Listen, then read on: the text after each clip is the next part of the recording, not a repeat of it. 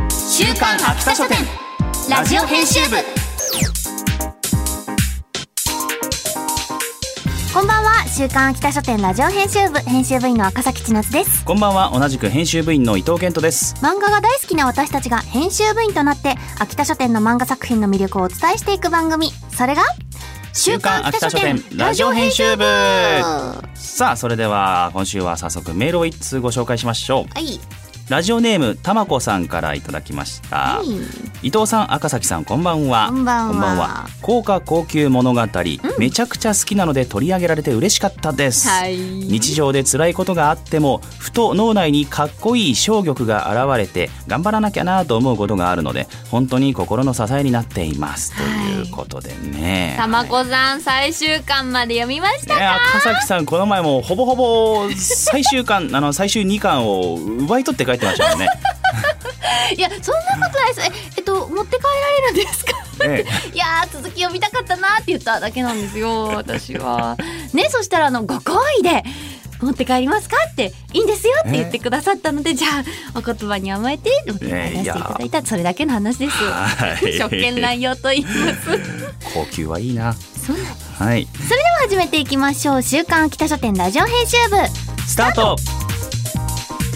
この番組は秋田書店の提供でお送りします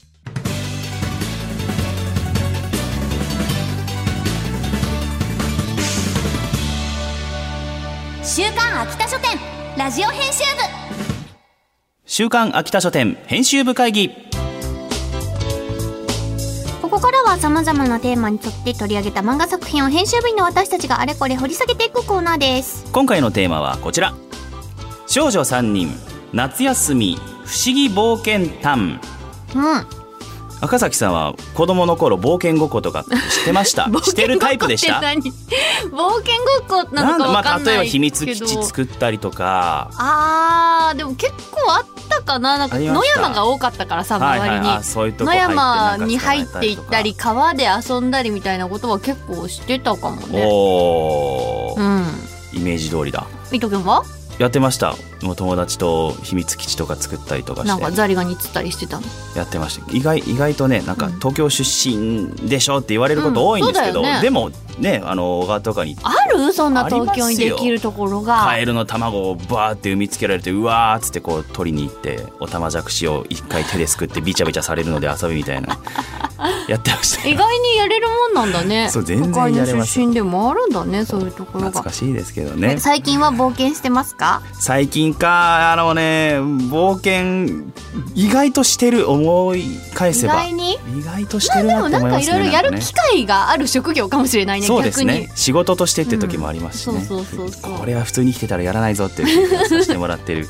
気がしますあるね、はい私も最近さ、うん息子と散歩をしてたらさ、はいあの川沿い散歩してたらめっちゃセミの抜け殻があっておあセミの抜け殻だと思ってこう喜んでこうね4つぐらいあったなんか1個あるとさなんかタケノコのようにいっぱいないその辺りにあセミるのあ抜けるある殻あってるある入って嬉しくて4つぐらい取ってさ息子がその隣でお店屋さんみたいに拾った石の石とか木の棒とか並べてお店屋さんをしてたのそこにセミ並べてあげたんだけ どすっごい嫌がられ てそれは嫌だったやめて嫌だったかやめてっていう感じで全部捨てられちゃったセミの抜け殻悲しかったの喜んでくれると思ったんだけどまだセミの抜け殻刺さらなかったか、そうダメでしたねもうもうちょっとするとね今回少女さんに夏休み不思議冒険探というテーマで取り上げるのはチャンピオンレッドにて好評連載中のビバリウムで朝食をですはい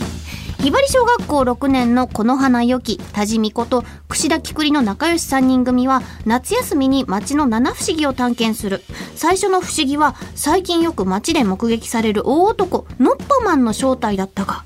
希代のストーリーテラーボイニッチホテルバビロンまでは何光年のドーマン・セーマン先生が描く少女3人夏休み不思議冒険探コミックス第1巻が7月20日に発売されたばかりですはいもうこの季節にぴったりですまさに七不思議ってやっぱりなんかみんな一回は通ったんじゃないですか学校の七不思議を探そうみたいなのってさ、ねなかったまずトイレの花あ子さりんまとしたありかましたさあ,、ねったそういうのありましたあ学校りで探ましたもうなんかなんだったらあったっていうかもうこっちが生徒側、子供側が作ってた感じしますけど、うーん無理やり無理やり7個もないから7不 思議あの不ト思議イレがと理科室とあななんかあとなんか えっ 12個ないなんか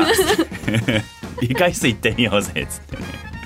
あったんでまあでもそんな感じで小学校小学生の少女3人が町の七不思議を探していこうっていうところかはらい物語はスタートするわけですけれどもでそのうちの一つを調べていくと、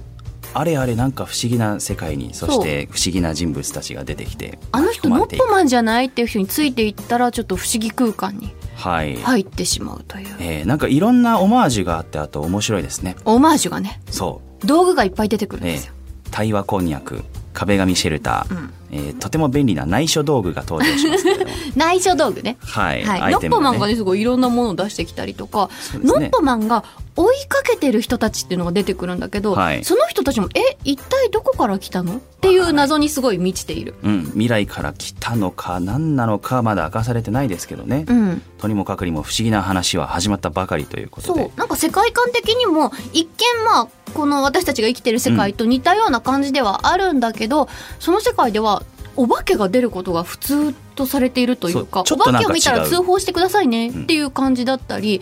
なんか不思議な生き物土猫っていうのが出てきたりそう体がいくらでも伸びる土猫 そうだから不思議な生き物とか幽霊とかそういうものが存在するんだっていうふうにもうみんなが分かっている世界観そうといオうかカルトがみんなオカルトというかそういうのがあるものだと分かそうっている存在するんだっていうふうになってる世界観だから結構ね不思議な感じはい漫画の作風も独特というかもううんさすがだなっていうね、うんうんうん結構駒遣いとかこの間の使い方がうんとっても僕は大好きですなんか結構不気味な感じがするよね、結構絵柄的にはポップなんだけど、うんそれとの対比で後半に行くにつれてえこれってどういうこそとうとか何かが違うぞみたいなねんか違和感っていうのの使い方がすごい上手くてゾクゾクしてくるはい感じだったな、はいこれからの展開も楽しみでございます、うんさて今回ご紹介した「ビバリウムで朝食を」のコミックス1巻を抽選で2名様にプレゼントいたしますまた作品の試し読みや僕たちが漫画の一コマを演じている今週の一コマなど詳しくは番組公式ツイッターをご覧くださいそして発売中のチャンピオンレッド9月号は、セイントセイヤダークウィングの表紙が目印。ぜひチェックしてください。以上週刊秋田書店編集部会議でした週刊秋田書店ラジオ編集部エンディングです。次回はリアル高級ストーリーというテーマで、ウェブ漫画サイト漫画クロスにて連載中の徳川おてんば姫、最後の将軍のお姫様との愉快な日常をご紹介します。お楽しみに。番組では作品の感想や見どころなど非常勤編集部員ことリスナーのあなたからのお便りもお待ちしていますメールアドレスは秋田アットマーク JOQR.net akita アットマーク JOQR.net までお気軽にお寄せくださいまたこの番組のアーカイブがポッドキャスト QR その他各ポッドキャスト配信サービスにてお聞きいただけます詳しくは番組ツイッターをご確認くださいそれではお時間になりました。週刊秋田書店ラジオ編集部、お相手は赤崎千夏と、伊藤健人でしたまた来週この時間にお会いしましょう。バイバイ。イこの番組は秋田書店の提供でお送りしました。